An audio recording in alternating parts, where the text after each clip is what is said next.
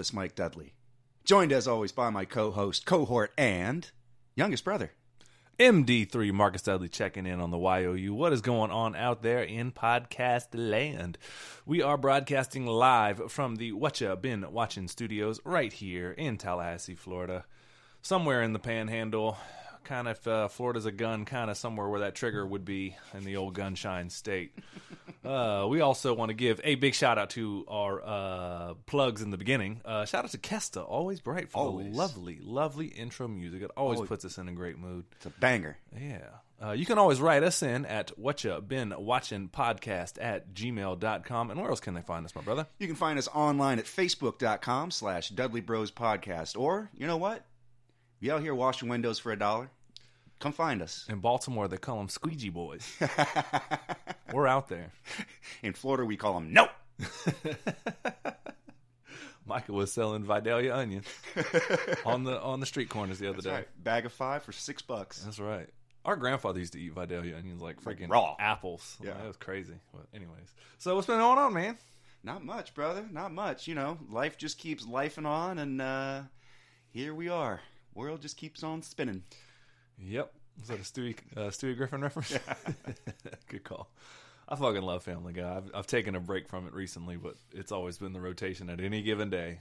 All those adult animation shows. Yeah, I had to take a break from that one for a while just because I had seen so many episodes like ad nauseum. I mean, just again and again and again and again and again, where I kind of just kind of had a it had go away heat for me. I was just like, we need to separate for a while, but I'm trying to get back into it. Yeah, just start from uh, season one, man. That's No, I want to start with some of the newer stuff just because I want to compare it to you know see how it stacks up. So yeah. I've seen yeah. Well, we've talked about it a bunch, but I think I like the early stuff better. But it, it is what it is. Yeah. Well, that's not. I haven't even asked that question yet. So, uh, anything else been going on though, man? that's it, brother. Just trying to make it happen. Trying to you know my ends don't meet, but they're they have a passing acquaintance. That's right. That's right. They do see each other. Get a sip of this water real quick. If you got something in front of you, go ahead and turn it up. That's right. We'll leave that in there just to let you know we ain't bullshitting. That's right. Well, we got an action-packed episode, so you just want to dive right into it? Let's do it, brother. What you been me. watching, my brother? It's the million dollar question. My brother, I saw the uh, latest Five Nights at Freddy movie. Oh, you did. I did, yes, sir. I am not very familiar with the source material. I know it was a huge, huge, huge craze, and it kind of passed me by. But Yeah, ad- admittedly, I've played it literally less than a handful of times. I mean, probably, probably almost exactly one or two times I played that game. But I, I don't know, man. Like, can I just get into it? Can I? yeah, just, yeah, just go ahead. Go ahead. I'm not worried about the plot line of it. I Yeah, get well, I, a sentient AI brings animatronics to life at night and whatever. Well, no, no, it's That's not it's it at all? no, it's it's the spirits of mutilated and murdered children inhabit these animatronic creatures that come to life and kill intruders, and yet they want to recruit more kids to get murdered so they can have more friends. huh? And then there's also uh it looks like uh it looks like Jack Quaid, but it's not. It's like Wish Jack Quaid, but I can't think of the actor's name. Anyway, uh he's also trying to find his kidnapped brother from like 20 years ago and even and even at the risk of like alienating his new sister who's like 12 and he does this by trying to take a bunch of drugs to like relive his dreams and active like like he's an active dreamer and so he relives the day that his brother got kidnapped over and over and over again looking for any details he can to help uncover the, the clues. Yeah, that's a weird pivot they didn't need to make. yeah yeah. So like okay like i said i've only played the game a handful of times. But in that time like i don't remember looking for dead kids and stuff like it was literally like you're staring at a computer monitor and the power keeps going out so you can only look at monitors for a certain length of time and it's like it's like red light green light but with like murderous animatronic animals right like if the camera's on them they have to stop but then the second you look away from them they're they're allowed to advance or whatever. So you're constantly trying to keep them at bay by like switching between cameras and finding them as quickly as possible. And there was none of that in the movie. Not like none. Like they show a computer monitor and he sits at it and then he immediately takes his drugs and goes to sleep. And I'm like, that was the movie right there. That was uh that that was that that was where you jump into this whole thing at 45 minutes into the movie. Jesus. Yeah, no, I know some people that uh, are diehard fans of the source material, and they were pretty disappointed in it. But again, I have no reverence for it. But um, outside of the plot, like what? Take, just take me there. Just go on it, because again, I got no reference for this one. So take me there. Paint the picture. As far as plot goes, Yeah, I mean, I, I mean, not in terms of plot. But like, how'd you feel about it? Like, was it enjoyable? Even it is the most boring movie about child murder I've ever seen in my life. how many movies about child murder you watch? I mean, I don't want to. I don't want to say a lot, but you know, Enough. my fair share. Yeah, you know, yeah. enough where I can differentiate. Like, this is a bad child murder movie. Lord. yeah, it's it's literally a dude going to sleep and trying to inceptionize his dream so that he can find clues to rescue his brother, who, by the way, is very dead at this point. Like, I don't know if you know anything about missing kids, but like, if they don't find you in the first like three days, you ain't getting found. Yeah, for for the most part, there's a couple exceptions. I know they found Maddie's killer eventually, the the girl that was kidnapped or whatever. But uh, I mean, it does happen. But yeah, I mean, at best, you like best case scenario is you get locked in a basement for 15 years. Like that's best case scenario, you know? Like yeah, yeah, and even then, yeah. Sorry, what were we talking about? Uh, Five Nights at Freddy's. Five Nights at Freddy's. yeah, it's just it's boring and it has nothing to do with the source material. Matthew Lillard shows up. Spoiler alert. Oh, that's dope. yeah, but I mean, even he can't save the, this movie. Like he does a tour, he does a tour de force, but Is it like just bad script, or is it just bad execution? Is it just doesn't know what it's trying to be? Is it, It like just- it's- not it's- scary and it's supposed to be scary? Is it? it's all of the above yeah yeah like the the the plot is real hackneyed like he meets this cop lady who shows up and like she seems to know about everything that's going on at Freddy's, but he never asks, like, sits down and asks her, like, hey, you seem to know a whole lot, so, like, why is that? Like, he just sort of allows her, allows her to give him, like, piecemeal information as the plot allows, and I'm like, no one would talk like that. The, the second the animatronics went weird, and she was like, oh, yeah, it happens sometimes, you'd be like, wait, what the fuck? yeah, for real. like, hold on now. Have some of this soda from 1980 and let's sit down and discuss a few things. Yeah, like where is there a room that they can't kill us in? Okay, let's go there and figure this out. Exactly. Obviously, there wouldn't be a movie, but Yeah, yeah. Yeah. And then yeah, just the rules are never clear. There's there's and even like it does a bad job on on the gore in terms of like like they show blood, but it's not visceral. It's not gory. They'll do the thing where like, you know, the animatronic bears lunging into somebody, and then they'll do a close up on their eye on on the guy's eyes, and they go real wide, and then there's a splash of blood that goes across his forehead, and you're like, oh, okay. Or like they'll show someone getting torn in half in like a silhouette on the wall or something like is that. it PG thirteen? I think it's R Oh, okay.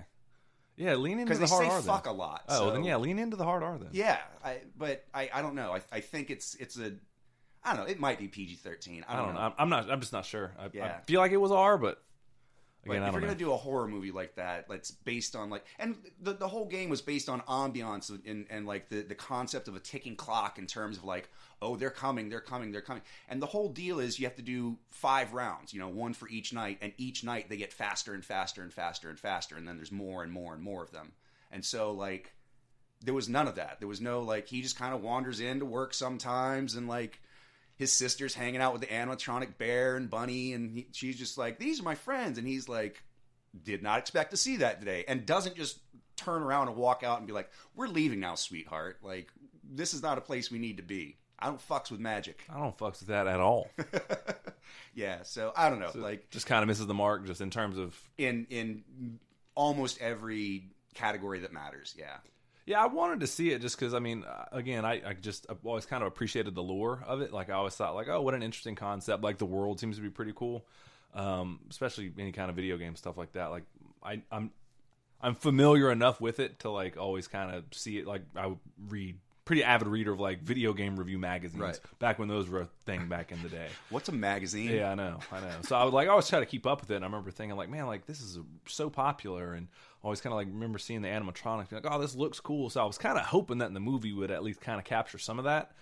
And I like, I think the aesthetics of it look kind of cool, at least from the trailer. But I guess they don't really put it all together from what it sounds Nope. like I'm hearing. not at all Well, that sucks. Yeah. Are the is there any like one animatronic that kind of stands out as like, oh, that's the Val Kilmer award kind of thing, or Oh no, they're all completely interchangeable. There's Oh, no, really? Yeah, there's no. oh, that sucks. There's no rhyme or like none of. It's not like one has a special power. Like they they do focus on Freddy a lot more just because he's the titular the character. bear, right? Right. Yeah, Yeah, yeah. yeah. So, but I mean, you could interchange them with any one of them. Like the only one that really has a special power is there's a little like clown ball thing that they send into the vent, and like he's the only one that's has any sort of like differentiating. Like there's.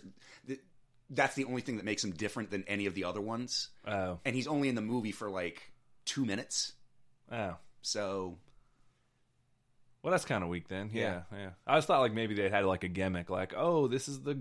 I'm just picking a random animal. This is the bunny, and it's like likes to talk like in this voice, and then it's like, you or it's faster than the Yeah, others. it's faster or, than or the- yeah, had- stronger, or the fox is more cruel, or or one of them likes to crack wise, and the other one Yeah. likes to this. Boop, boop, boop, yeah, like, but no, if it's just robot A, B, C, D, yeah, Yeah, nah, yeah. yeah, I'll, It- I'll- I'll- well, I'll check it out when it comes to streaming. But Yeah, I mean the good news is it's it's only like I want to say like hundred minutes, so it's it's just barely over an hour and a half. You're in, you're out. It's good. Yeah, I can deal with that. I can deal with that. I'm sure I'll probably see it at some point, but or I say that, but then I still haven't seen Gladiator.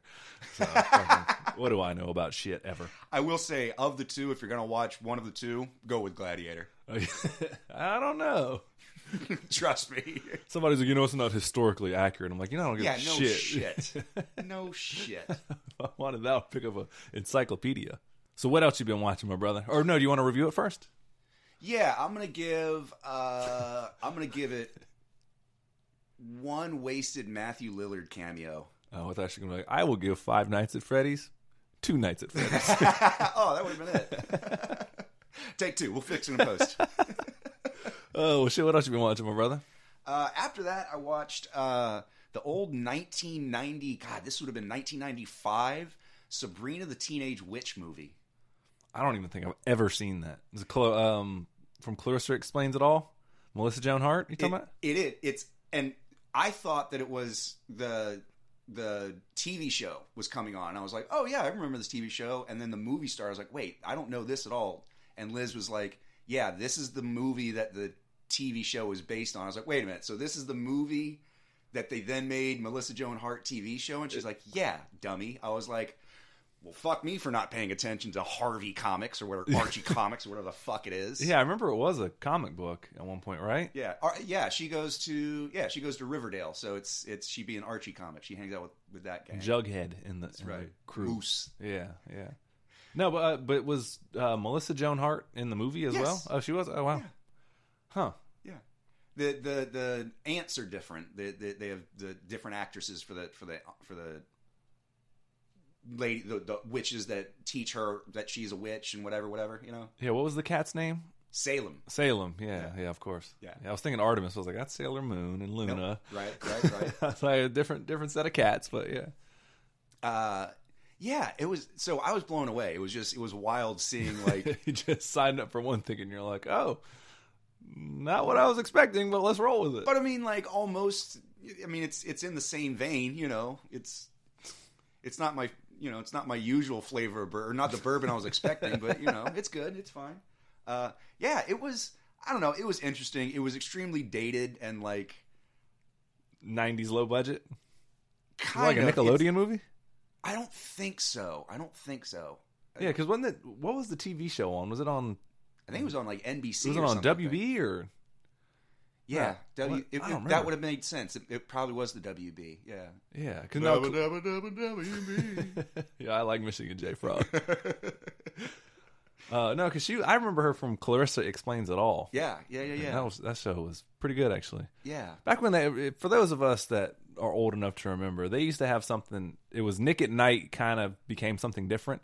But on Saturday nights, they had something called Snick, and it was Saturday Night is Cool Kids, and this was like right. Kind of the original, a little bit Adult Swim light, not certainly as um, out there humor, but they would do um, I mean, definitely, definitely geared towards a younger crowd, like like a adults, teenage uh, crowd. yeah, yeah, yeah. This like- is a teenage crowd, definitely. Sure, Like full. it was like yeah, but they had a show called like Are You Afraid of the Dark, Mm-hmm. which there was uh, what was the the name of the the group that got together, the, Midnight Midnight Society. Society. Yeah, yeah, the Midnight Society. Submitted for your approval by the Midnight Society. and they would get around and tell scary stories, and that show was dope, man. Yeah, yeah. Um, they had. Roundhouse, which is just like Soul Train, but it was just people dancing. That's right. Oh, I forgot Uh, about they would Roundhouse. Sometimes interject it with like Yeah, they had all that. all that, and Kenan and Kel. Kenan and Kel, that's which right. I actually really want to watch the new Good Burger movie. Which I'm not like, yeah. I'm not an avid fan of like Good Burger One, but all that and Kenan and Kel was our shit, Like, Dude, that was our SNL. That gave us like Yeah, Kel Thompson and Kenan Mitchell. Wait, yeah, think- Yeah, I got it. Yeah. Kenan, Kenan Thompson and Kel Mitchell. yeah, yeah. Uh, Josh and uh, uh, Lori Pete- Beth yeah, Denberg. yeah. yeah, yeah. Uh, Yeah, Ear Boy and Bag and Sag and Barry. That's right. And uh, God, when what was his name? Josh Lynn. some, yeah, Josh. I, I I know you're talking about. Yeah. We'll Google it later. But yeah, the cast of all that had some hitters back in the day, man. And then they had the kid from Pete and Pete on there later. Oh, that's Uh, right. he Yeah. joined at the uh, end. Danny. Uh, what's his name? Yeah. uh, Danny Boyle. Danny Bottaducci. That's right. But yeah, they had something called Saturday Night is Cool Kids, and I that's why I was associating that with um, Sabrina the Teenage Witch, but I don't think it was on there. And then No. eventually they started playing um, Ren and Stimpy on there too. That's right. At some point, Yeah, so yeah. they were like, maybe we should air this at two o'clock on a school day. so they started playing Ren and Stimpy, and then um, eventually Ren and Stimpy got moved over to MTV, and they would play Ren and Stimpy, Beavis and Butthead, The Maxx, That's right. all sorts of other That shit. was uh. Liquid TV. yeah, man. Yeah, That's man. right. That's right. So, So thank you- anyway. thank you Viacom for owning all that same shit. CBS companies. Uh, but no, we were saying about Sabrina the Teenage Witch. yeah it's it's complicated because like on the one hand it is a very like cutesy story about like oh i'm a witch now and trying to develop my powers and become the most popular girl girl in school and i really want to win over uh you know the the boy i like who incidentally played by young ryan reynolds It is. no shit Oh, from hilarious! two girls a guy in a pizza place ryan yeah, his big claim to fame. yeah So we remember that. I remember he was in Dude. Waiting also. before before he got the veneers with a penis haircut Really? yes sir I mean, that was probably hot as shit back then. yeah, with the bowl cut. That's right. I rocked a bowl cut for years, so I can't. No, say no, it's the, it was the wavy hair that like you split down the middle, but it comes like right to the bottom of your ears, and like when you stand against a wall, you look like a dick. Yeah, that was um, Joseph Gordon-Levitt had that Yes. haircut, and I had that haircut, and I was often compared to Joseph Gordon-Levitt from Third Rock from the Sun. Big shout out to you. Much taller. Yeah, well, at the time I wasn't, but now I am. But no, I didn't know Rod Reynolds. I had zero idea. Yeah, and uh, let's see who else is in there. Tyler Labine. How is big? In there. How big was? Oh shit, that's Ryan Reynolds' moment. Huge. Did it huge. sound just like I just It- did? pretty much. Yeah, yeah. Who? Who else? Labine? Tyler Labine from uh, Tucker and Dale versus Evil, I don't know that. one. and uh, uh, what was it? The the Kevin Smith joint with uh, Reaper. I don't know that one. Never mind. So No. Nope, don't know that one. Kevin Smith directed Reaper, or he produced it or something. he, yeah, Oh yeah, I don't know. Yeah, I don't know that one. I'm out of the Kevin Smith loop on there. it's all right. It, it's a pretty fun show. Yeah. Uh, anyway, yeah. So oh, that was the ill-fated one that only lasted like a season or two. yeah. They got like four episodes. Oh yeah, yeah, yeah. Okay, yeah. And I do know what you're talking about. I thought it was about some movie or something. Yeah. Uh, so on the one hand, it's- it's a really like cutesy coming of age story. Like you know, oh, I'm a witch, and then of course there's the metaphor of like growing up as a girl and like coming into womanhood, And your then body's going through changes. And then there's this really dark undertone of like. People trying to burn her at a stake. no, no, it doesn't get that graphic. Although that would have been a much better movie. I would watch the fuck out of that Sabrina the Teenage Witch. Like she's 16, strap her to the fire, and she's like, "I cast you all." She's 16 and can do math. Did I catch you trying to read? right, right, right. So yeah, uh, so there's also this really dark undertone of like, like in a weird way, like the first time a, a girl becomes sexualized and like looked at by men by like, ooh, there's kind of like something going on there. You know what I mean? Like at a young age, you know, like like women go through this thing where where they're little girls, little girls, little girls, and then all of a sudden men start to look at them differently Right. you know and so there's a dark undertone of that as well also coupled with like incel best friend behavior that works out in the end and i'm like Hold on. What do you mean by incel? best so friend? her best friend harvey You just is kind of glossed over that one. yeah, yeah her best friend harvey uh is you know always on her side she's she's not necessarily the loser in school but she's lower on the totem pole in terms of the social hierarchy Um, but he's very clearly in love with Sabrina and is just hanging out to be like, maybe one day she'll see my value and then she'll be all mine and she'll recognize what a good guy I am and how loyal I was. And then it works out like that. And I was like, that's why I was fucked up with relationships for a long time because of movies like this. Yeah, no, that was uh, my game for a lot of time in life. Yeah. Although I don't know, yes and no, but yeah, no, I get what you're saying. Though it doesn't pan out that way, like realistically. And it shouldn't pan out that way. And like, I was sold a bill of false goods. And like, this movie owes me a lot of relationship time, son. I fucked up a lot of stuff. People wonder why it's like we talk about movies and and they're like, well, all the things you could talk about on your podcast, why movies? Michael just explained it. That's a microcosm. We put so much faith into this shit as kids and youth growing up. We're like, but in the movies. No wonder we're like still talking about it to this day. Fucking All I gotta forty years old. just be a nice guy and smile and just be there for her and listen to her problems. And then one day, one day, she'll fall in love with me. Yeah, friend zone. yeah, it ain't gonna happen. I think of you like a brother, like an incest brother, or like, I mean, Like a really sexy kind of brother. yeah, no, it, it doesn't pan out that way all too often. and it shouldn't because you shouldn't No, treat people as when you're young though. I a mean, a goal. You know yeah, what I mean? Yeah, when you're young, it's especially when you're coming in at the age. I certainly wouldn't do it nowadays. Like now that I'm an adult, like I'm either interested in you and I'm going to let it be known pretty pretty quickly, not immediately, but pretty quickly, or it's going to be like you're just a friend, and that's and that's cool. But Yeah. yeah. it's but yeah, when I was young and you have no game and you're kind of coming in your own as well, you're like, I really like spending time with you, and I don't want to jeopardize that, but like I also think I might love you. so don't get caught slipping, I guess. I don't know. That's right. I don't know. Whatever.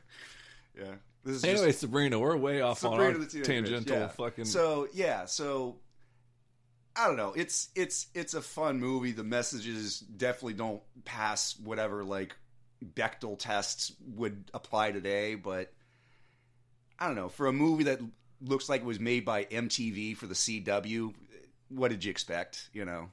yeah, that crowd definitely. They just took a new network from like that era of like that aspect of Saturday Night is Cool Kids, and they're just like, now we're just gonna make a network on it. Yep. It's gonna call be called the CW. That's it. Pretty And much. our flagship show for years is going to be Sexy vampires. yeah, and uh, Smallville, That's right. That's right. And all the t- on all the Bruce Timm cartoons on Saturday. That's right. That was pretty much it. That's it.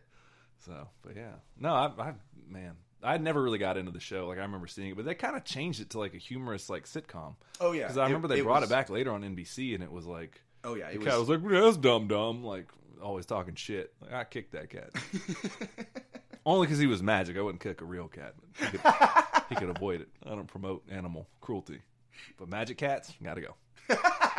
Talk to me like I'm stupid. See who gets biddles in their bowl tonight. Not you.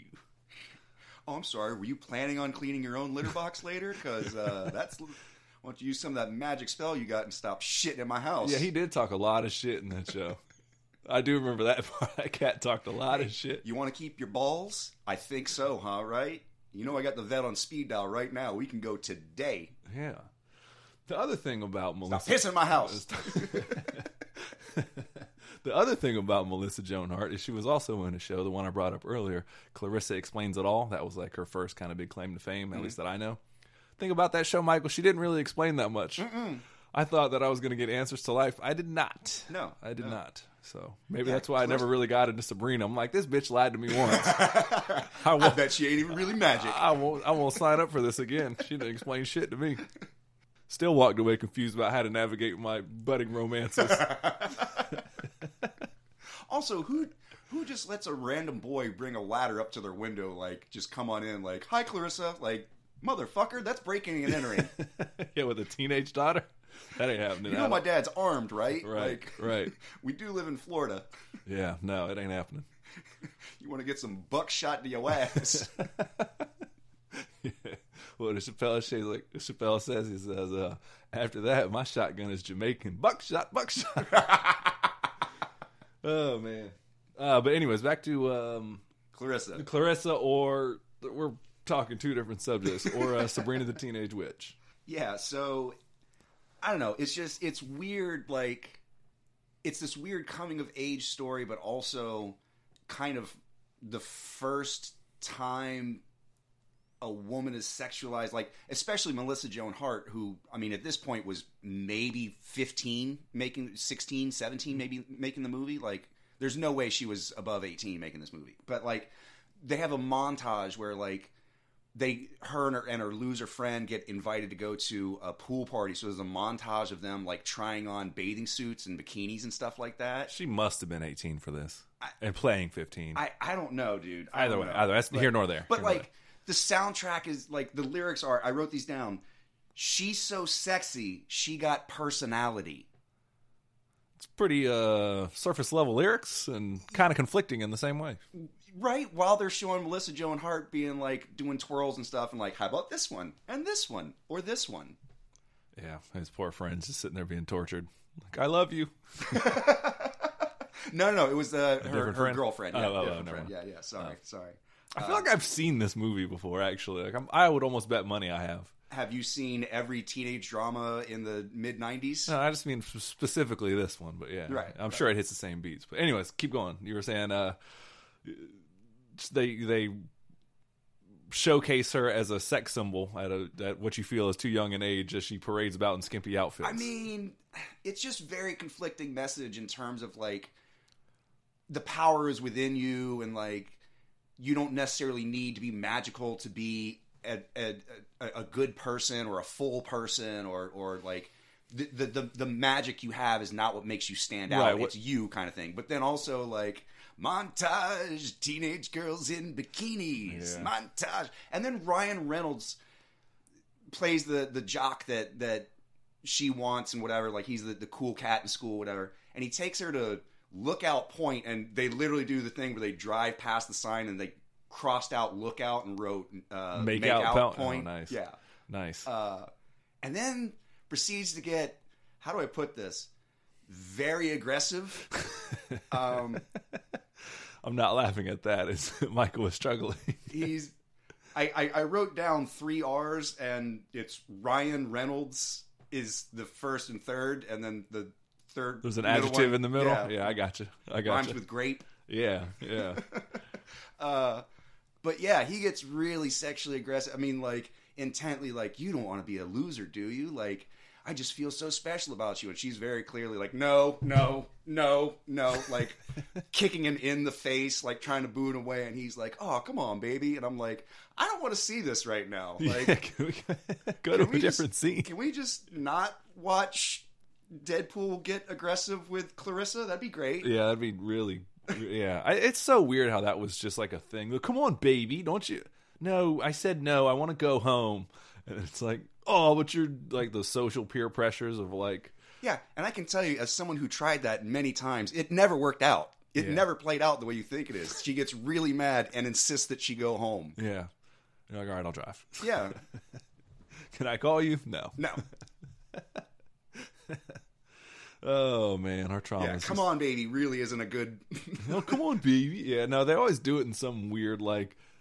Yeah, I mean it's gaslighting ultimately. I mean Yeah. it's it's negging, whatever you want to call it. But uh, it's, yeah, it's come on, oh, don't you want to be cool? Don't you want to? I, I I was I don't. They always said you were lame, and I thought I told him you weren't, but yeah. And then she goes back to some other his other hot cheerleader girlfriend who's willing to give him a handy or something like that.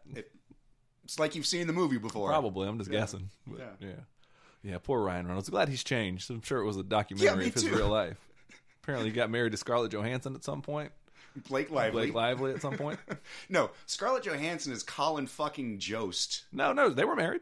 Were they? Yeah, thousand thousand percent, thousand percent accurate on this one. I No- would no- watch that tape. I'm not gonna lie. Yeah, um, yeah, yeah. It's a different podcast altogether. a very seductive with the blankets pulled up. What you've been watching? Uh, Put on the red lights. oh man. Um, so, do you want to review it, or you got more on it, or? Uh, I'm gonna give it. Let's see. I will give Clarissa the Teenage Witch one magical 16th birthday. Well done. Pretty favorable review. Yeah, It sounds like you took you down memory lane a little bit. a little bit. It was, you know, it was all right. Well, hey. Uh, yeah, don't be like Ryan Reynolds. Don't be the school jock that's pushy. Don't be that guy. and also don't be the, the simp either. Don't don't be that Right, dude either. right. It, it doesn't pan out either way. There's a happy medium. Just do you and fucking whatever. It's my advice. I don't know shit about nothing. Love you, Angie. All right, what else have you been watching, my guy? Let's see. After that, uh, watched uh, another uh, childhood classic, uh, one of my favorites from from uh, my own personal cinema history, The Last Unicorn. You fucking love this movie. I do. Yeah. Well, tell us all about it, Michael. Uh, produced by Rankin and Bass. It's the same company that did the uh, the animated Hobbit movie from back in the day, but they also did the claymation Rudolph the Red-Nosed Reindeers, Frosty the Snowman, etc., etc. Like so, all the holiday classics that you know. This was their foray into like actual cinema and stuff like that. They're like actual cinema, of the claymations. Like, hey man, fuck you. I mean, I, I'm something joking. I'm beyond, joking. yeah, something beyond like to be shown in theaters beyond No, you know just you. the the, the, the television seasonal stuff. I just Uh, picture some poor worker taking ten thousand photographs of a little toy reindeer, being like, "Hey man, fuck you! I made a Christmas classic. What the fuck you I do?" made Heat Miser. Go fuck yourself. What did you do with your life? yeah, for real. You have any fucking misfit toys that are on the cutting room floor? Hey, you like that? You like that water gun that squirts jelly? That was my idea. No idea. I almost said a bad word. Yeah. yeah, we're trying to limit the swear words now. Mm-hmm. Yeah, reel it into a PG thirteen. Trying to work on some monetization for you Yeah. adoring fans, you legions, you. he said fedoring fans. Anyways, plowing ahead. Uh, Yeah. so uh, last unicorn. I know you do. You're a big fan of this movie. Yeah, yeah. So I mean, basically, the plot line is a unicorn discovers that she is the last unicorn and goes on a quest to sort of rescue her sisters and brothers and stuff like that. Um, beautiful animation, uh, voices by Angela Lansbury. Uh, or wait, is it Angela Lansbury? I don't know. You're you're on an island right now, pal. Oh man, now I'm gonna sound like an asshole. Go ahead. Man, what Anyway. podcast are we on? Uh, Mia Farrow, uh, Jeff uh, Jeff Bridges. God, who else is in this? Um, Christopher Lee plays the bat, plays the the, the evil king. okay. I mean, it's it's just an all star cast. Of, Danny Bonaducci. Danny Bon- Bonaduce is in there. I think I heard Seal. Yeah. All right. I Uh, just left throwing random shit in there. I mentioned him earlier. Called So- a callback. Anyways, Yeah. go ahead.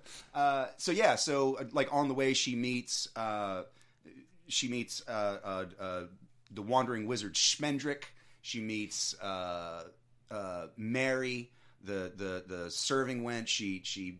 I mean, all sorts of adventures where she gets captured and puts in a circus show of, of, of carnival freaks like a manticore and a griffin and a harpy and like all sorts of cool stuff. I mean, just classic children's like adventure story and so beautifully well done. The entire uh, soundtrack is done by Air Supply. I don't even know who that is. It's one of those old like prog rock bands like Tangerine Dream or or like Boston or or Gotcha. you know, Gotcha. like like that kind of thing. Just like real like Tony Tony music. Oh, oh, oh. Yeah, I gotcha. that kind I of gotcha. stuff. You know. Yeah. Again, a, a movie I know I've seen because you rented that Legend and The Jerk. I think on your 16th birthday. That makes sense. I think so. That sounds like a eclectic so. enough pick that I would do. Yeah. so if it wasn't 16th, it was one of them, but I, I thought it was. But either way, yeah, go ahead. But Yeah, I mean, I, I, I don't know, just it, it's beautiful because it's, I mean, I know people that absolutely, I mean, grown men, grown women that absolutely fucking adore this movie. Like, what do you think separates this? Like, is it just the tale of like you just never seen anything like it before? Is it something that just is endearing to you? Like, what aspect of it makes it above the rest? Because like again, it has a huge cult following. I mean, again, I it's done by. I think the animation is great. Again, it's Rankin and Bass, the same guys that you've seen the animated Hobbit Oh, yeah. movie, Oh, yeah. so like it's it's exactly that that style of animation. Um, the, the the character work is is amazing. Everybody has everybody that the the unicorn meets and has their own character arc where, where they, they go on their own developmental journey and sort of learn and grow and progress and you get a, a real sense of who they are. Um, I think the villain is is really terrifying in a, in a certain way. That there's two villains. There's uh, King. Uh, I want to say it's Hadrick or, or Hendrick or something like that. Christopher Lee's character. Uh, yeah, Christopher Lee's character, who's just this old miser who his kingdom has fallen away. His wife has died. He's disappointed in his son, the prince, and so like he's basically decided that he wants to eliminate all beauty from the world. Damn. And so he sends this mythical fiery red bull to go gather up all the unicorns and drive them into the sea near his castle. And like there's this really great animation sequence where he he's talking to the unicorn after she's become a human. She becomes human at some point, sorry. Um, and he's explaining to her that like he can see them in the sea foam and, and they're they're they're rushing towards the shore and then they run back because they know the bull is waiting in the caves below for them if they should ever venture too near and there's this beautiful animation sequence of the waves crashing over the beach and roaring in and then they run back and their horses running back you know like Oh, nice. yeah. So it's just it's stuff like that. Just this beautiful, magical, like the symmetry of the story and the the animation and um, just sort of everything gelling together in this in this wondrous tale that like yes, it is very much like the hero's journey. Like it hits every plot point, but I had I had I had never seen that hero's journey before. Does that make sense? No, I got you. It sounds like, in a, in a weird way, if I may um, put my own in my own words, it sounds like it kind of you're saying it like fires on all, all cylinders in the terms of like Yeah. the world is believable, the art the art is done is is well done, like Mm-hmm. the actual drawings themselves, the concepts of what they're drawing of horses crashing in and running away. Like it just kind of fires on all cylinders. The biggest thing with stuff like that is like, is the world believable? Can I can I get into the the actual the nuts and bolts of what you're selling me in terms of Sure. like the fantasy aspect? You know, with like with Star Wars, we buy that there's these Jedi Knights and they have this, and you're like, cool, that's what makes this unique. And like same kind of thing with this in terms Oh, of yeah. voice acting, just kind of. But yeah, I, I gotcha, I got gotcha.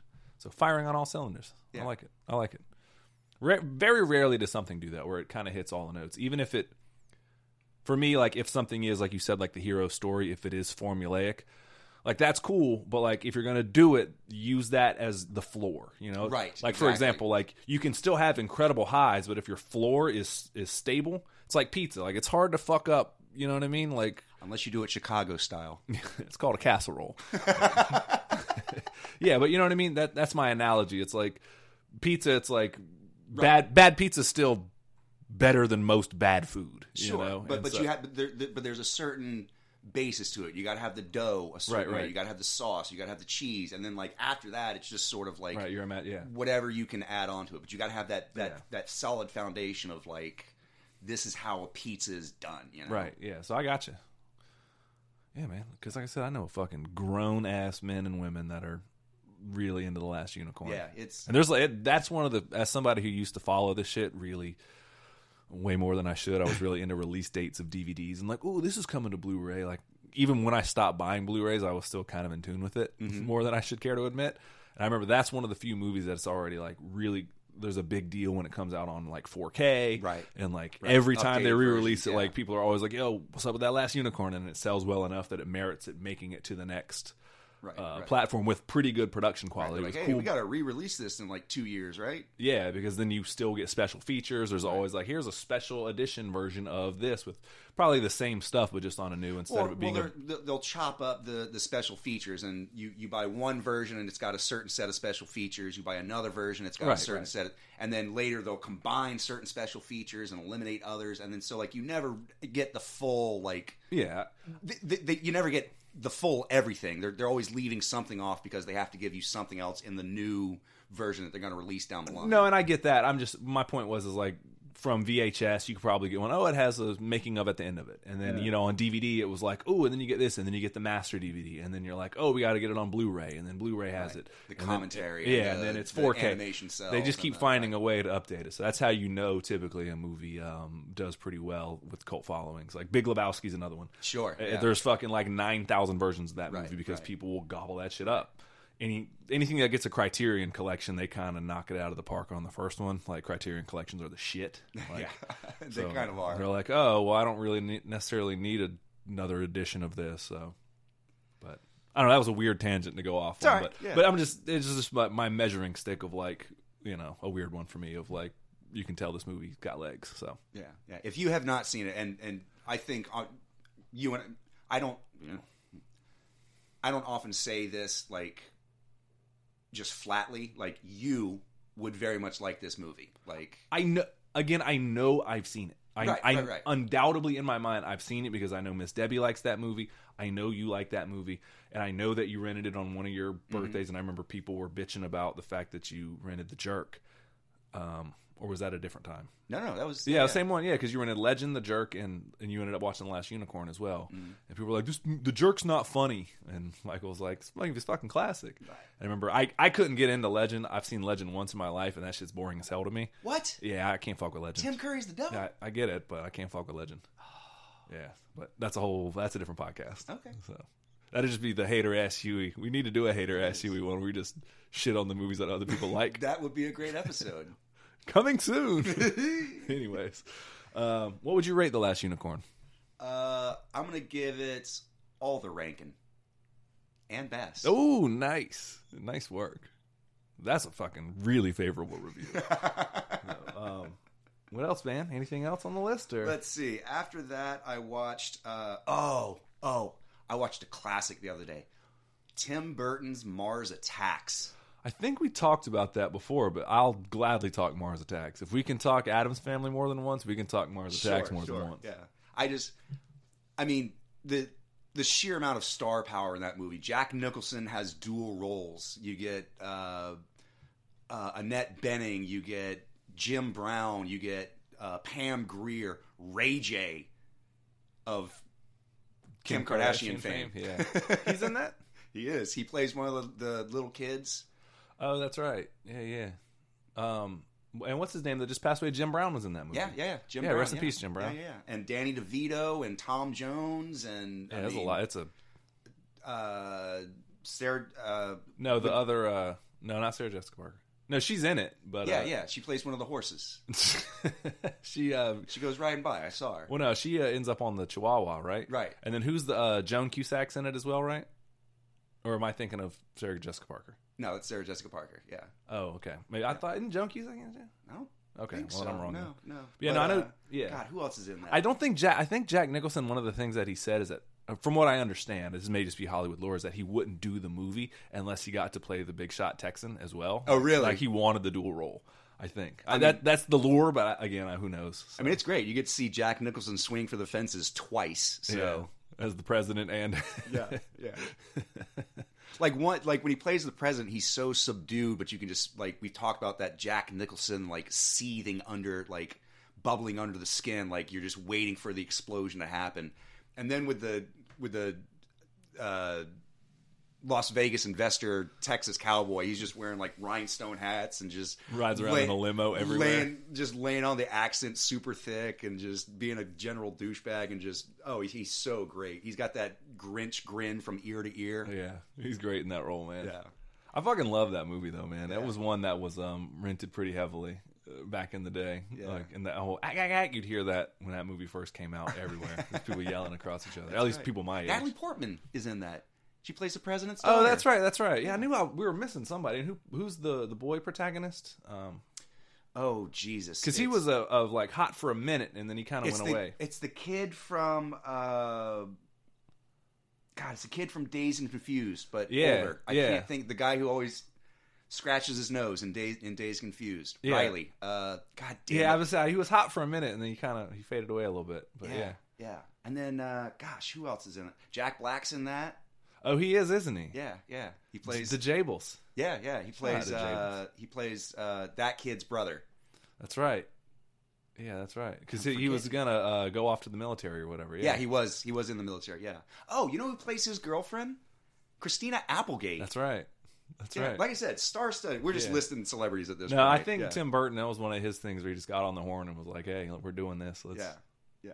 God, who played? Yeah, it's so it's so silly though. Like the music breaks their uh, if they hear the music, their heads explode and all that. yeah, stuff. it's Conway Twitty or not Conway Twitty. Uh, whatever, one of those warbling like old Yeah. country singers. You know, doo doo doo doo. Yeah, yeah, yeah. Definitely not Conway Twitty, but yeah, yeah, yeah, yeah, yeah. Man, Uh, Jim Brown was shout out to him just for a minute. Man, I know he just passed away, so he was surprisingly good as an actor. Like he didn't do a Yeah. lot of stuff, but like in that movie, he was really good actually. Yeah, he was in Shaft. He was in um, that movie. He was in God. Hell of a football player too. He might have been in. Was it the longest yard or the whole not The Longest Yard or Any Given Sunday. He was in one of those. I, I'm I'm not sure. I know what you're talking about though. But yeah, he um. I just want to give a shout out to him for really flexing his chops on that one and like just playing the the devoted dad, the Xbox or whatever, and dressed up as the Pharaoh. That's right. That's right. yeah. That's right. yeah, yeah, he was good in that movie though. So. But no, I, I I really do like that movie. I just I love silly yeah, shit like it's, that. it's based on the old, like it's very Ed Wood. It's very, it's based on the old, you know, classic 1950s uh, invasion themes of, you know, spinning pie plates as as ships and stuff like that. But it's it's very dark humor, but it's it, it hits all the tropes and just sort of punches them very like very well. it's supposed to be really corny too. Yeah, and that's yeah. the thing. It's it's almost like Starship Troopers esque, where it's supposed to be a boom a B movie, and it Mm-hmm. just knocks it out of the park. It is. It is very much a B movie with an A plus budget. Exactly. know? exactly. So yeah, So that's a good description of it. I think I'm gonna. That's that's gonna be my rating. I'm with it. I, I'm going to second it actually. Sounds good. I, I feel like we workshopped that together, and I'm going to take credit for something that I may or may not have something to do with. uh, anything else, man? Or Let's see. I got one more. Yeah, one yeah. more, and then I'm done. I saw the new uh, Will Ferrell and Kevin Hart joint, Strays. I wanted to see that kind of lightly. There was a day I almost went because I had nothing better to do. Okay. and it just didn't. I just ended up not going. But um, I, I'm just gonna make a wild prediction. Mhm. I bet the premise doesn't hold up as long as the runtime. Uh, not nearly. Yeah. Yeah. Because that was like the movie when I saw it. My, the thing that came to mind was the movie Sausage Party. hmm Yes. Sausage Party is funny, but then it's just it overstays its welcome. And I, I'm not here to like shit on it. Like there's moments of Sausage Party again, like the first 30 minutes. You're like, oh, this is fucking Well, really funny. and then at the end of Sausage Party, they throw in this weird like "kill your gods" kind of thing. It's Yeah. like this this very not even subtle, like just atheistic, like there are no gods except the ones we make, and it's like, whoa, what just the pivots, fuck? yeah, Like, like, okay. hold on, I like- thought this was going to be a cute food movie. Yeah, about a, a hot dog trying to find his bun, like euphemism for sex the whole time. Yeah. But yeah. Anyways, Yeah. but that, that was kind of what I thought when I saw And, Strays. and it's it's very similar. Like the premise of it's Jamie Foxx, not Kevin Hart, by the way, is the other dog. oh yeah, sorry, sorry, but you're good. yeah, yeah. Please don't be mad at me, Jamie Foxx. We, I fucking love you. Kevin Jamie. Hart, I don't give a fuck. I'll fight you. Hey, he's an Eagles fan. I'll, I'll fuck with you, Kevin. You'll hear both of them will hear this one day, and they can make. The, I said I like them both. Let the record stay. but yeah, uh, yeah, it's it's how many times can you do a dog pissing joke or a dog takes a shit joke? I mean, this movie really explores that limit. You know who I wa- wanted to see in this movie though? Who's that? Willie Forte. Willie Forte plays the owner, I think, right? Yeah, Of, of one of the strays. Yeah, well, of of one, of, yeah, of uh, Reggie, the the Will Ferrell dog. Yeah, I just And- saw Willie Forte's and I said, yeah. I like that. So I like that. essentially, he uh, Will Forte starts out the movie with a girlfriend, and they they get a dog. You know, they get Reggie when he's a puppy, and immediately like they zoom in on Reggie doing the the big you know puppy eyes and stuff, and they zoom in on Will Forte, and he just goes, ah, fuck. Realized he has to take care of it. Yeah, exactly, exactly. And so, long story short, his girlfriend dumps him, and then he just kind of swoops in and grabs the dog. He's like, "I love this dog. You can't take this dog with you." And she's like, "You don't even fucking like the dog." He's like, "It's not about me liking the dog. You want him, and now you can't have him." Yeah, being petty asshole. Right, exactly. And then proceeds to like try to abandon Reggie at every turn. You know, just driving miles out in the country with in a truck and throwing a ball and being like, "Go fetch," and then speeding, Speeding off. Speeding off, yeah. And of course, Reggie thinks, "Oh, this is my favorite game. It's called Fetch and Fuck." oh yeah. because he throws the ball and goes fetch, and then I bring it all the way home, and he looks at me and he goes, "Oh fuck!" And that's how I know I won the game. yeah, no, I could imagine that being funny the first time, just like I laughed, and then yeah, by the end of it, you're like, oh yeah. Yeah. But I kind of want to check it. out. I'm sure there might be a joke or two that lands, but eh. Yeah, I mean it's it's basically Homeward Bound, but with more dick and fart jokes. Homeward Bound's an incredible movie, by the way. I agree. We, we all right. Soon we're gonna start deep diving on it. We're gonna start doing hopefully in this I new think, season. honestly, in in that movie, Michael J. Fox's performance was a little shaky, That's the second time you've made that joke, Michael. and there will be a third. Like, I love how I said that like it was in any way going to dissuade you from making it again. oh man. Um, all right, I won't make it again. Let's shake on it. um, but yeah, I uh, Homeward Bound's incredible. We're gonna dive in on some of our childhood movies here soon. Maybe Good a certain movie about ninjas and how many there are. Uh, maybe some Homeward Bound. Okay. But um, do you want to talk more about Strays, or you just kind of want to? No, I would stray away from it.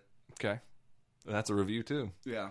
So, all right, well, cool. Well, uh, let's take a break. Who is our sponsor today, my friend? Oh, our sponsor today is uh, you know when you turn on your heat for the first time after a, a long summer, like it's just getting cold, you turn on your, your heat, and then there's that like acrid dust smell. Brought to you by that. We'll be right back.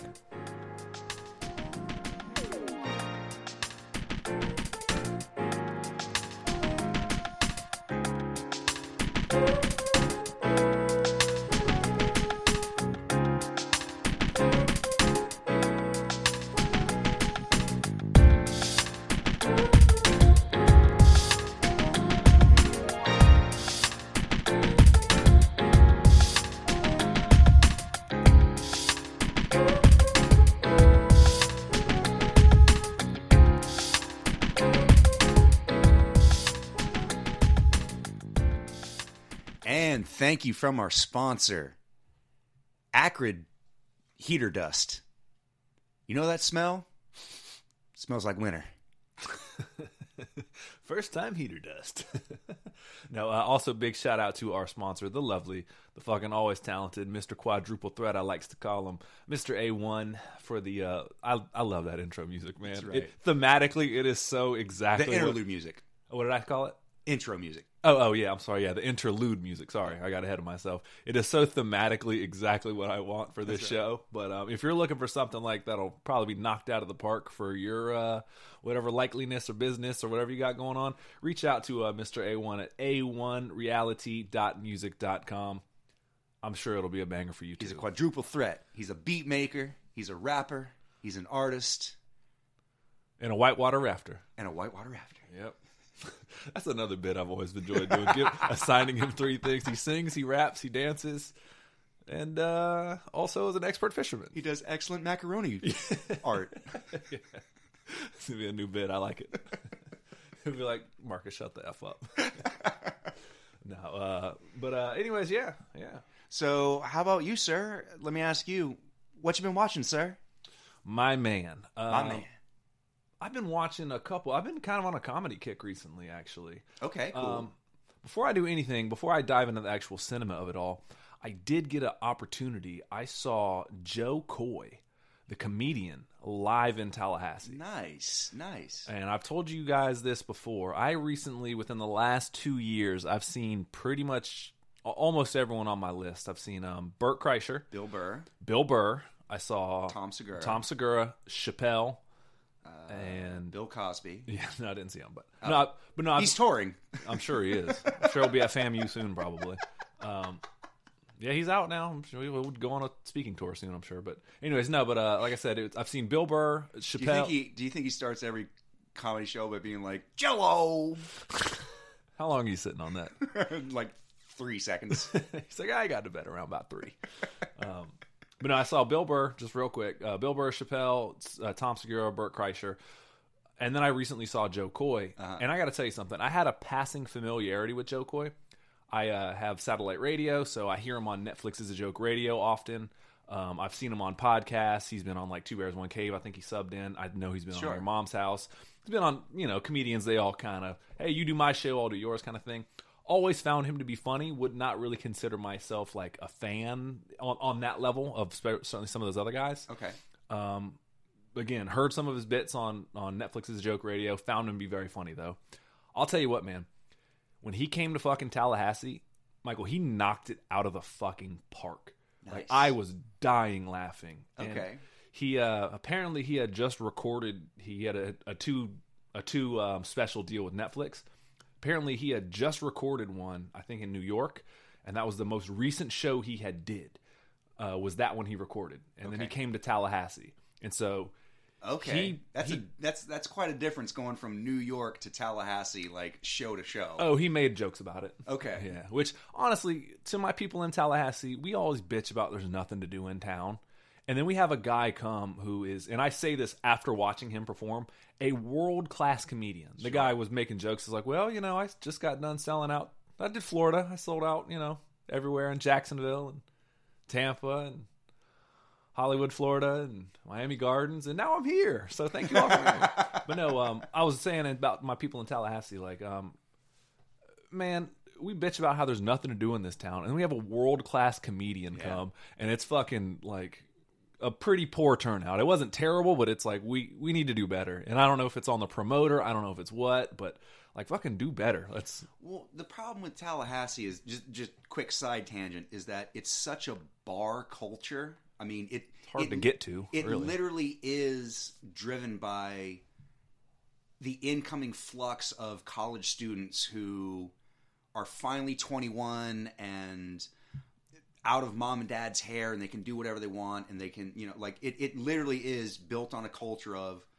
let's just go to the bar, let's get hammered, let's go wherever the drinks are cheapest, let's go to Palace. And there's so much more to do here in Tallahassee. Like it drives me crazy when people move here and they're like, "Yeah, but it's not like Miami." Like, well, no shit, it's not like Miami. Like, of course not. This is country Tallahassee and like there's tons of stuff to do here. You can go tubing down a river, you can go rent a boat, you can go swimming, you know, less than 30 miles from here. You can either coast is is an hour and a half drive away, you know? Like yes, there is so much to do here. It's not the club scene that you have in Miami where the clubs are open until four o'clock in the morning and everybody gets hammered and then they go to the after party. Like it, it's just not that. So yes, there is stuff to do in Tallahassee and like, god damn it, quit complaining or go out and do some stuff. No, I mean I hear what you're saying, and the other thing is it's a pain in the ass to get here. Like even that's why this, the uh, even Doak Campbell Stadium has trouble selling out. Sure. Like especially if, if the Seminoles are putting out a shitty product. Like no one wants to drive all the way from fucking Atlanta. The ho- there's hardly anywhere to stay. All the hotel prices get jacked up. The airport is a pain in the ass. You got even if you're flying from Jacksonville, you're probably gonna have to fly from Jacksonville to Atlanta, Atlanta to here, and it's the dumbest Right. shit ever. Right. But that's a whole different tangent. Well, that's that's the problem of Delta because they make Atlanta their hub. It's our and so well, that's also just our shitty airport. But no, but my point is, is that all that being said, and then a fucking a wor- and I mean this, a world class comedian comes in.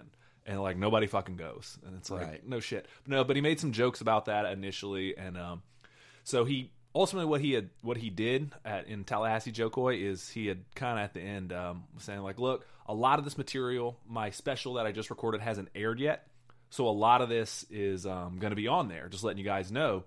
And then he said, but I got the light to get off of here a long time ago. At this point, I'm just going to riff. And Nice. there's nothing to do in Tallahassee. I think he was supposed to perform for like maybe an hour. and He was up there for like fucking two hours and some change. He just kept going and going and going. And he would kind of slump a little bit and then he'd find his rhythm again. And Michael, when he was on, and I say this after seeing other world class comedians, Bert Kreischer, Tom Segura, Chappelle, and Bill Bill, Cosby. Burr. Yes. Um, but after seeing Michael, it was one of the funniest fucking shows I've ever been to in my fucking life. Nice. And I'm not. I know I'm not trying to swear that much, but I was. I mean those words properly in this context. It was hilarious, Michael, and his stock with me skyrocketed. Like I'm, I consider Okay. myself a Jo Koy fan now, Okay. and I'm, I'm on the lookout for whatever new specials he's got coming out. And the fact that he was so candid with the audience, you could tell a lot of it was just like crowd work, and a lot of it he was just, he would laugh at his own shit. He's like, I'm really talented. I'm just up here riffing and like. Oh, you think it's bad that I'm laughing at my own jokes? He's like, yeah, this is the first time I've heard myself say this shit. It's hilarious. Like, yeah, yeah, yeah. So he was oh, just, I can relate to that. he was yeah, I know, right? But he was just up there loose and loose with it, man. And um, I enjoyed every fucking second of it, man. So I fully recommend. I think he's wrapping this tour up, but like, if you get an opportunity to go see Jo Koy, please do. Dude earned so much stock in my book, man. Like I'm a Jo Koy fan now, for real. So how how would you rate that in terms of some of the other stuff that you've seen lately, like compared to the Bert Kreischer, the the the Bill Burrs, the like? They- They're very all of their styles of, of the people I mentioned are very different.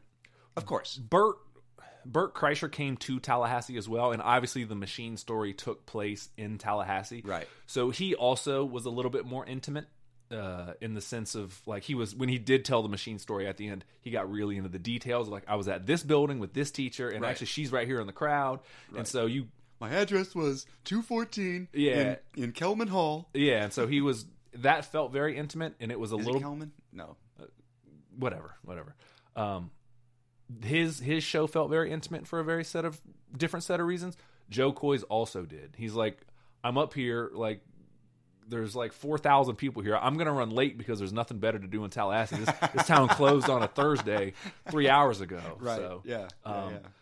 I don't know though, man. In terms of the laughter I had, Chappelle, their their styles are so different. It's hard to compare. Chappelle was the most captivating. Like there was a moment Of where course. Jo Koy was telling a story, and he stopped and he goes, "You hear that?" And he's like, "That's how you know you're captivated as an audience." You know, and he was just- Nice. but Chappelle does that like with ease. There's no setup. You're in it before you even know it, and you're like, "Oh shit." So- I mean, Chappelle is a master storyteller. Yeah, I mean, it's- just the, literally the voice of of our generation in terms of comedy. Like he's he's going to be held up there with the the Richard Pryors, the Yeah. the George Carlins, the the Bill Cosby's. if you say Bill Cosby one more time, no, I'm just joking. Um, no, but uh, I would actually put it in the amount of times that I laughed, probably the highest.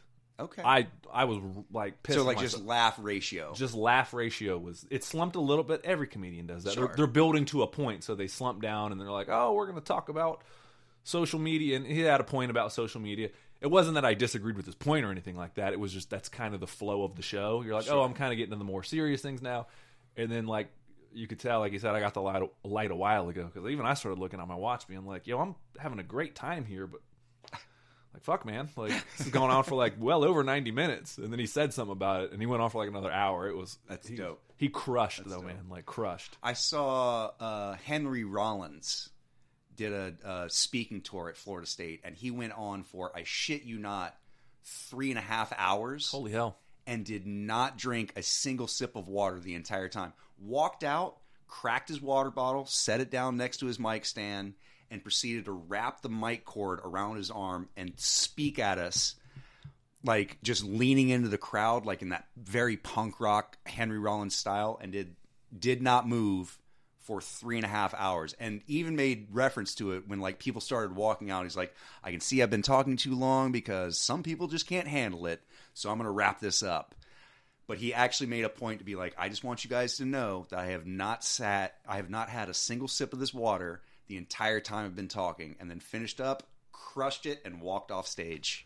Nice work. No jo koy did that too somebody got up to go. He's like oh no if you need to go go ahead. I'm not i'm not going to take it personally. You guys got babysitters and kids probably. Just i'm going to be up here though. We just go, go, Right, go. right, yeah, yeah. Like, it was yeah he was on point man. So um i know it's not a cinema or anything. I know when his special comes out i'm probably going to be seeing a lot of the jokes but just had to get a big shout out to jo koy i mean We're like truly, and I and I say this.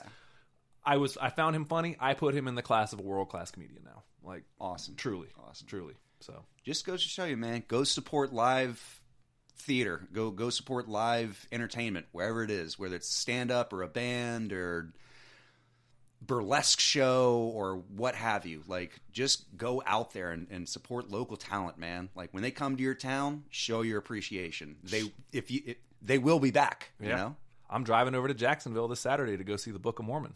nice. Yeah, so I'm fucking really excited about that. But I'll, more, I'll review that on a different day. Okay, So um, okay. Um, in terms of what I've been watching, though, I can um So Jo Koy, what do you give it? um. I, I won't do a reference, but uh, from and across the house, Joseph. you know how your mom yells across the house. Yeah. Um, I did see a couple other things though. Speaking of Bill Burr, I did watch his movie that he released on Netflix, uh, Old Dads. Okay. with him and Bokeem Woodbine and um, Bobby Can- Canavel, Canavel. Cannavale? Yeah, however you say his last name. Again, you're Cannavale? Yeah, um, I enjoyed it, man. Okay. It's it was funnier. It, it got a. I don't try to like read reviews like that, but it kind of came across. I was like, oh, curious. Like, what does somebody think of it? And uh, they they didn't give it like a, a glowing review. It was they didn't shit on it, but they were like, yeah, it was okay. And Sure. I, I found it so maybe I guess subconsciously that was my expectation for. It was like, yeah, it'll be okay. But I'm for whatever reason, I'm glad that my expectations were low because I fucking actually enjoyed it a lot. Um, it's a little bit, um, there's a little bit generational stuff that I, I think is. I get he's expressing his thoughts about how he feels it about like my generation did this and your generation does this, but some of it I just I maybe I'm just sensitive to because like I think people are like, oh, you're a millennial. It's like, dude, I technically am a, a millennial. I'm fucking like almost 40 though. You know, like, Right, Michael, right. you're technically a millennial. You're like a cusp Gen X millennial. We call but- ourselves elder millennials, yeah, but it's like eldritch millennials. I certainly don't. So so it's a little bit like old man screams at clouds a little bit. I think that was actually how the reviewer described it. Okay. It was like old man screams at clouds, the movies. But there's a lot of jokes interjected between there. So I, I don't want to paint it as that picture. I didn't find it to be that way. There's a little bit of it that I, I couldn't relate to in Sure. terms of I'm not Bill Burr's generation. I related to way, the way that he portrayed his thoughts and actions. I was like, Sure. oh, I fully get that. Like the presentation was there, just not like the content. No, no, not no. not even the content. The the the the sympathy, the the the the, the relationship. Um, yes and no. It's again, I'm I'm not his generation. You know, he's a Gen Xer certainly. And Sure. There's, there's a joke about hey boomer. He's like Gen X motherfucker. um, but it's kind of about him. You can tell it's very personal. It's about him tempering his anger and um, um. Did I use that correctly? Yeah, tempering his anger. Yeah, tempering and- and kind of coming to terms with like, hey, this is the new world, whether you like it or not, kind of Sure, thing. sure. But maybe I'm just a Oh, little the times they are a changing. There it is. Um, but there's a certain level of um, I just didn't relate to the way that they portrayed millennials. It's more of a I think it was like a younger generation that they labeled as millennials. More more Zoomer generation than millennial. I think so. Okay, Yeah, yeah. yeah. Which it, it's not a big deal. I didn't take it personally. It's a fucking movie, but Right. And that was the only thing I kind of had a little bit of a disconnect kind of with. cross the streams a little bit. A little bit, and um, but it's I found it really funny. Bokeem Woodbine has slowly but surely been putting a body at work that's fucking great. Um, and also a body. Yeah, Bokeem Woodbine's the man, so he might get the underrated performance of the week. I'm thinking for old dads, just uh, Okay. yeah, fucking what was his name in the movie? Um, Hella Mike, yeah, okay. Hella Mike. So I, I enjoyed Old Dads. Um, if you're like Bill Burr, you'll certainly like it. I really respect the fact that he not only wrote but directed it, or co-wrote but directed it. You know? Sure, yeah. Um, so anytime somebody gets to express themselves in that kind of medium, where it's like, if you're a fan of Bill Burr, you'll certainly like this. yeah, So- it's it's it's very much his voice. Yeah. Same thing with the machine. Like you can't bitch about like, oh, these movies, all these new comedies. You got to support them. Like Right. Right. so, um, Right. his was uh, his ended up on Netflix, which is fucking fine. It's a good home for him. So uh, I enjoyed it. I would actually recommend it. Again, there's a little bit of disconnect in terms of. Uh, it's a little bit like, oh, you do this and I do that, and we can't see eye to eye. But I think he's also kind of winking at the camera, knowing that like this is how people often perceive it. So Sure. I don't think he's saying that like this is exactly how I believe. I'm sure he's somewhere in, in the middle of like this was old Bill that I used to get pissed off about all this dumb shit. I mean, if you've seen his comedy, he rants a lot about what makes him angry. So, Right, right. it's like what else? Mostly women. Right. Well, whatever. um, but there's a point to it all, so it's Okay. So like those. there's a lesson learned or or some sort of message behind it. right. And he's not, you know, I know he's caught some flack for like feminist jokes and stuff like that. In this movie, he certainly there is some of that, but in the end, he's also eats crow and he's like, "Oh no, I'm the asshole. Okay. I'm the asshole. Like, I certainly am too, and have my fair share of flaws. So it's not right for me to fucking hover above people and just look down and judge. So there's a little bit of that, which I can appreciate with any kind of story. So I will give the movie two nights in Palm Springs. Oh. Like the village's Palm Springs? I don't know. I've never been there. Oh. Marcus, I have a retirement plan for us. Uh, Palm Springs is the place the villages. of uh, isn't it California, right? No, it's in Florida. No, no, I'm talking about Nevada. And what's the one on the way between L.A. and Bakersfield? No, know. no, no. It's Palm something.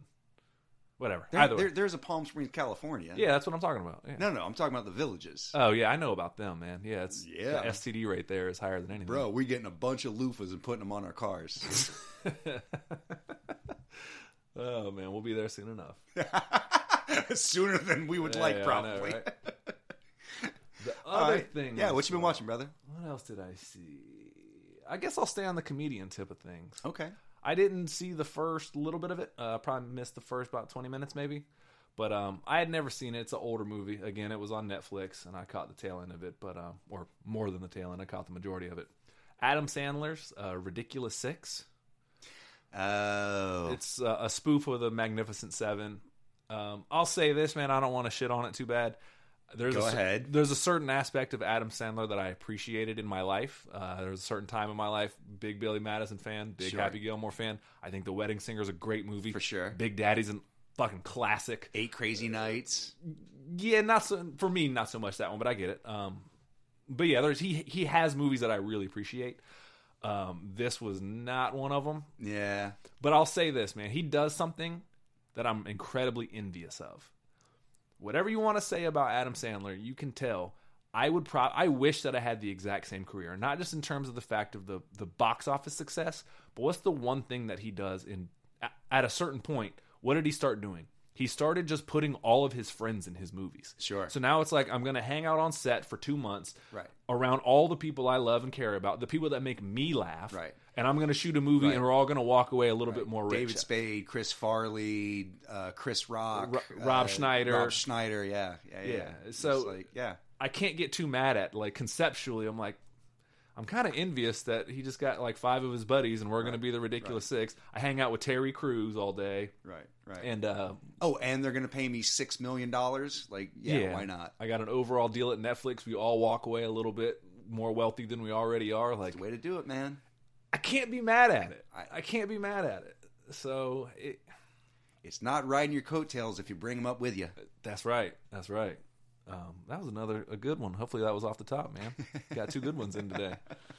So I I don't know. I don't want to shit on it too much. I just I was kind of just But other than that, I found it kind of underwhelming. I didn't. Yeah. Really, there was one. I laughed at one joke, and it was just everything else I felt was kind of played out. I was like, all right, it to me it seems I it, the last time I saw that movie and it's been a minute, but it seemed like it was Adam Sandler doing a parody of Adam Sandler, if that makes sense. Like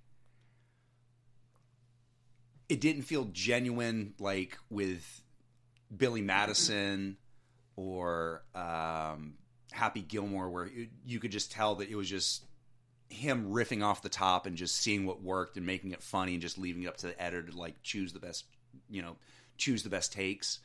It seemed like he was trying to do an Adam Sandler persona.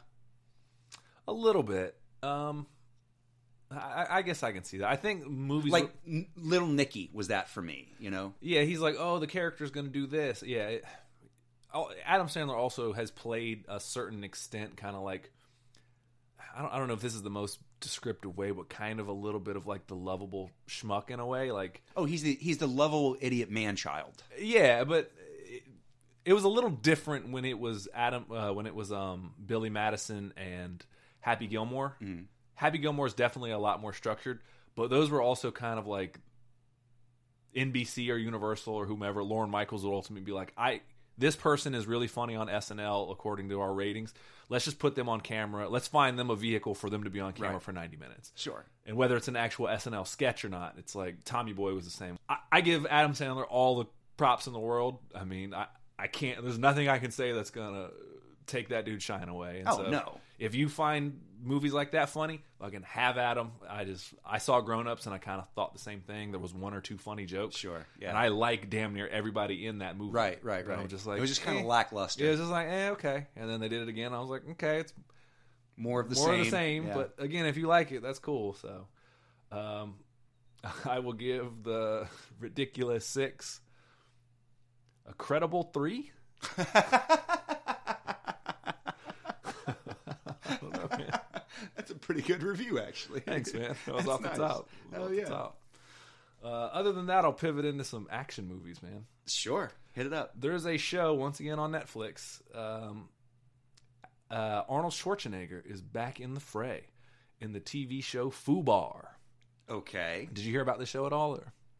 I I saw that it was promoted to hell on Hulu, but I have not actually sat down and watched it. As far as I know, it's his daughter is joining the CIA or like NSA or some sort of like military assassination squad, and then he sort of is acting as her guide and like Obi Wan Kenobiing her through it.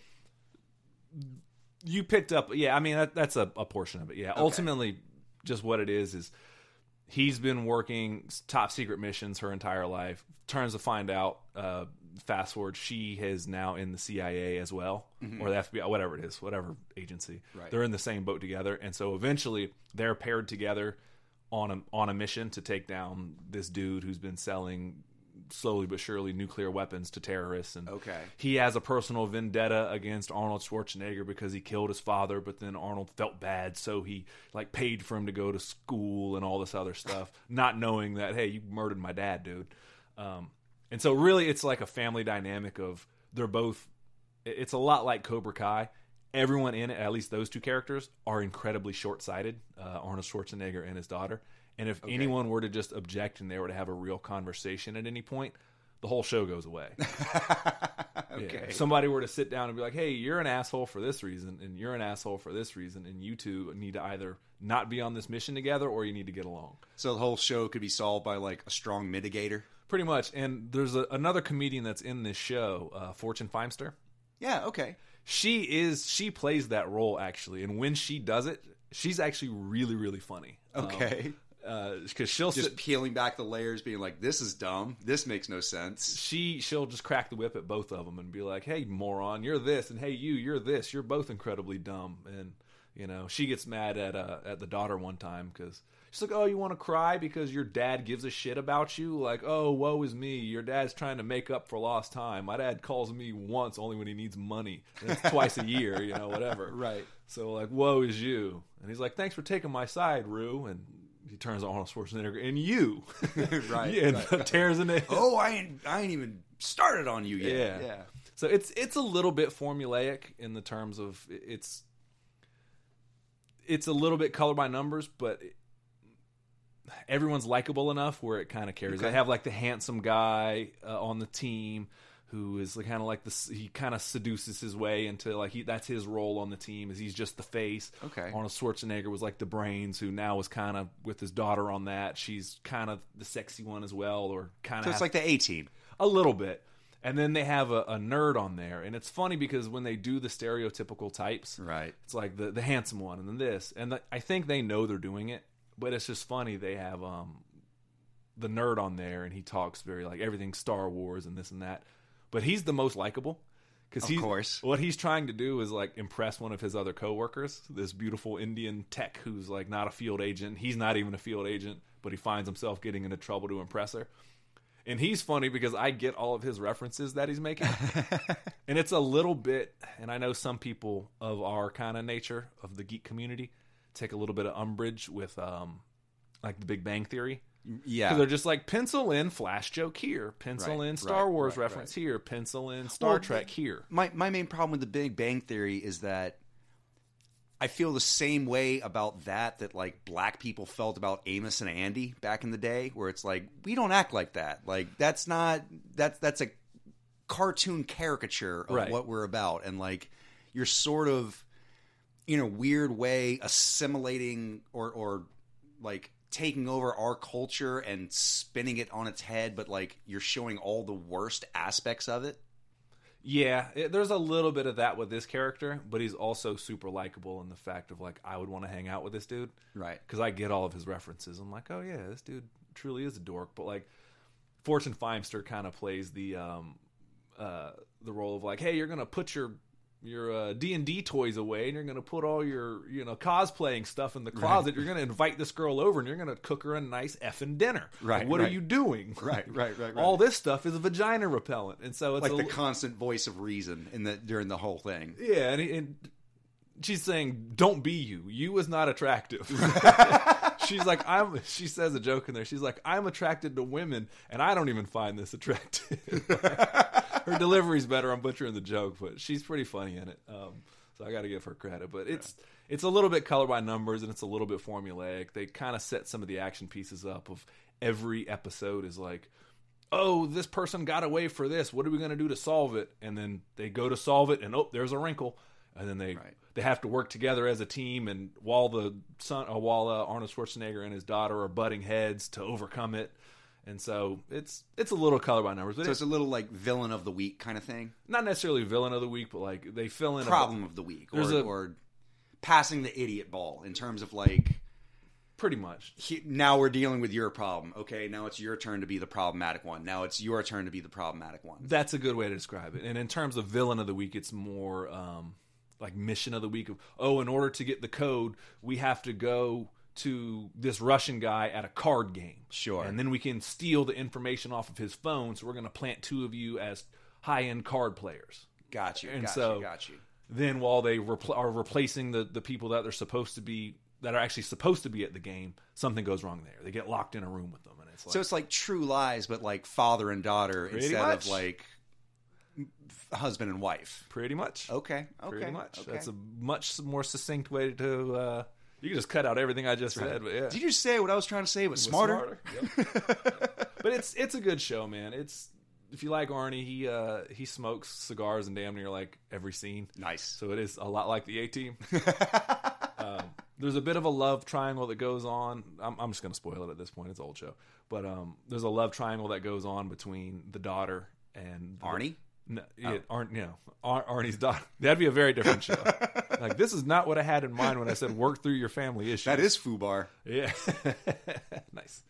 Um, but there's a love triangle that goes on between Arnie's daughter and like the the sexy one. Uh, okay. Okay. And the issue is is that the love triangle is um her fiance is played by Jay Baruchel. Oh, nice. And he's like the sweetest dude in the world. Of course, it's Jay Baruchel. Yeah, he's like the sweetest guy ever. And so the one, the, What a sweet little Canadian skinny boy. Exactly. And so the the one handsome guy's like, "You think I feel good about this? I love Jay. He's like the sweetest dude in the world, and here I am trying to come between you. I don't want to be in this position. I just like you."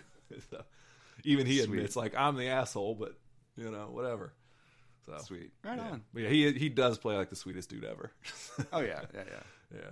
So All right. So what do you give it uh, rate wise? well, just real quick, but one of the overarching kind of themes is like, "Hey, Dad, you missed so much time with me growing up," and I. He's like, well, I couldn't tell you. It's top secret Right. stuff. Right.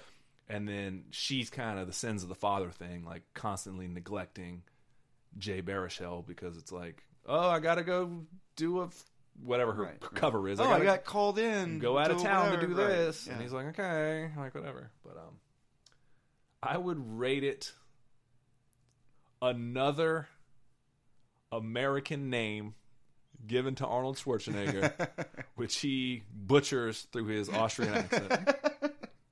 I think his name's like Luke Brenner or something. My name is Luke Brenner. Luke Brenner I was born in America. in Kansas. I went to the University of Kentucky. I love that. Go Jayhawks. yeah. I don't even know if that's Wildcats, but yeah. Wildcats. Whatever. Kansas threw you off, but yeah. but no, he has another classic American name that it's like, you know, fucking Luke Brenner. My name is John Johnson. Yeah, fuck out of here. We've done that bit too many times, but yeah, it's, it's another one that you just have to look back and laugh. My name is Michael Everyman. Uh, All right. After that, what you seen, brother? the last thing Give me I- one more. The last thing I saw was a movie that I've talked about a million times, Okay. and I had to put my money where my mouth is and go rewatch it. Oh no. I'm talking about one of the greatest Tom Cruise movies of all time. I'm not talking Magnolia. Okay. I'm not talking Top Gun. Okay. I'm not talking Top Gun Maverick. Top Gun Maverick. I'm not talking Risky Business. I'm not even talking Jerry Maguire. Far and away. I'm talking about motherfucking Mission Impossible 2. Oh lord. Michael, I went back. I used to watch this movie. Settle in, folks. Strap in. Michael, I love this movie. I love this movie to bits and crumbles. I know you do. I didn't. I forgot how much I liked it because when I was uh, younger, I've told the story a million times. I would have tapes all the time, and I would just be cleaning my room. I just had certain tapes that were just on. Like movies were always on in the background. Right. And Mission Impossible Two was one that I had taped over something else and been like, "Yeah, I got my." I had blank tapes falling out the wazoo.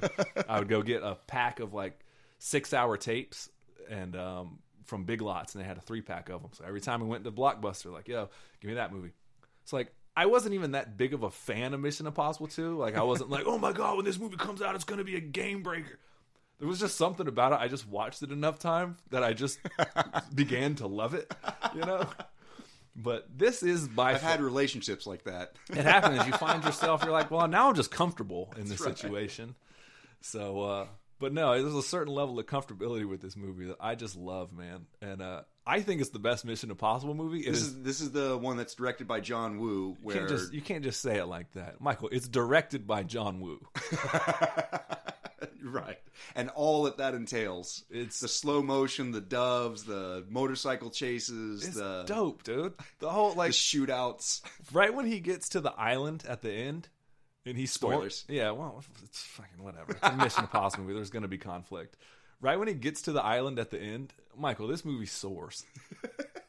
it, it it walks and then I it craw- wish- and then I it wish- soars. I wish people could see the look of joy and It's contentment on your face movie. right now. You look like the cat that just swallowed the canary. Like you are so pleased. I right am, now. Michael. I'm so glad. I, I I've talked about this movie a lot, and I was like, ah, maybe it's not as good as I. Maybe I'm like just living in nostalgia. It lives up, dude. this movie fucking rules, man. You know what? I question if it rules, and it does. I'm telling you, like objectively, like get out of your way. It's the black sheep of the Mission Impossible movies by far. like the It- Tommy Boy movie. Every time you make that joke, it throws me off. Just just know that. um, but no, it's the black sheep of the um of the Mission Impossible like franchise. It is so tonally different. And in this one, like all the other Mission Impossibles, he might make like a joke. Tom Cruise does, but he's like likable and quippy and is like more James Bondy. Like when Thandie Newton is like they're they're stealing something, they're like making sexual innuendos about each other and this and that and the third, and they're bouncing stuff off each other and like this will they won't they, but they're both so attracted to each other. Sure. He's not like that in any other movie. like he's so deathly serious in all the other Mission Impossible movies, and in this one, it's like he's a whole different character, and he's so much more likable. It's funny. and like it's it's awesome. And Thandie Newton is in it, and then by the time Mission Impossible three comes out, Ethan Hunt is married, and they just did away with her. Like this movie canonically just doesn't exist. Oh, she did. It must be. Dougray Scott's in it. And there's a bunch of face switching in this movie too. They overdo the face switching, but you gotta love it. Because all I remember about the first Mission Impossible movie was that it was like a James Bond movie, but covered in a wet blanket. Like it was boring as fuck.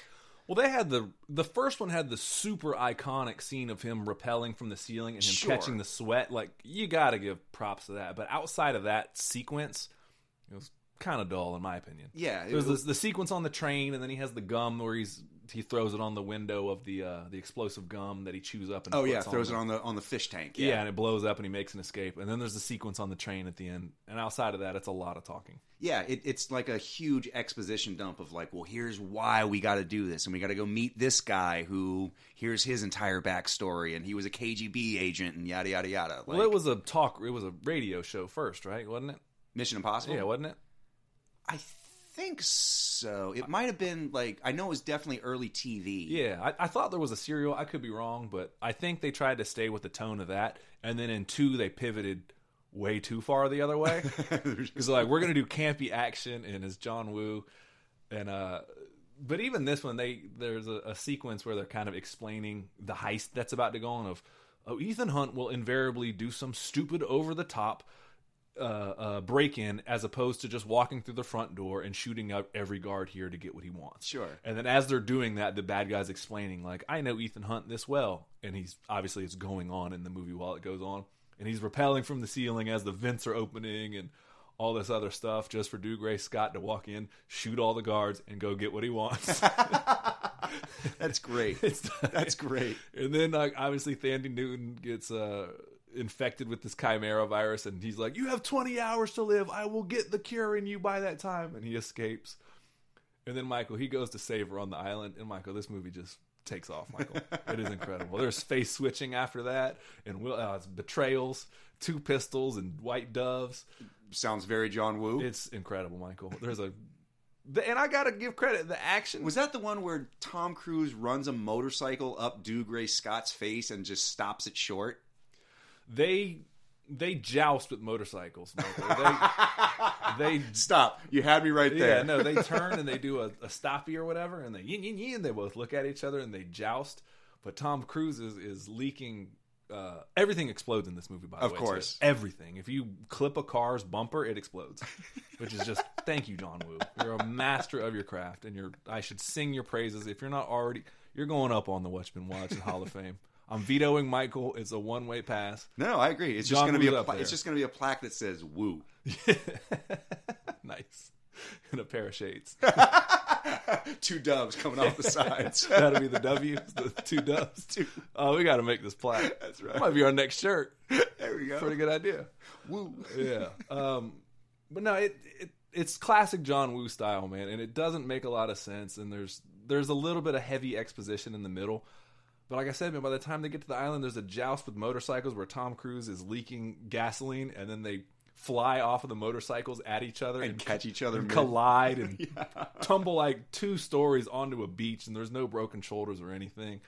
And then these two guys, Just two motorcycles running at each other 80 miles an hour. They fly off, catch each other, and there's like the physics just stop. Yeah, Just- the- there's no there's no more realistic physics. Just like no, that's that's how that works. the motorcycles explode and then they crash to the beach and then they just kick the shit out of each other and Tom Cruise does love that. it. He does a back spin kick and it's really him and I'm like you get him Tom Cruise. He holds the dude up on his uh, you, you've seen it a million times where somebody's on their knees and the other person is like kicking him in the head and he Uh-huh. cocks his knees like one time, two times, three times, four times. And Tom Cruise does that shit.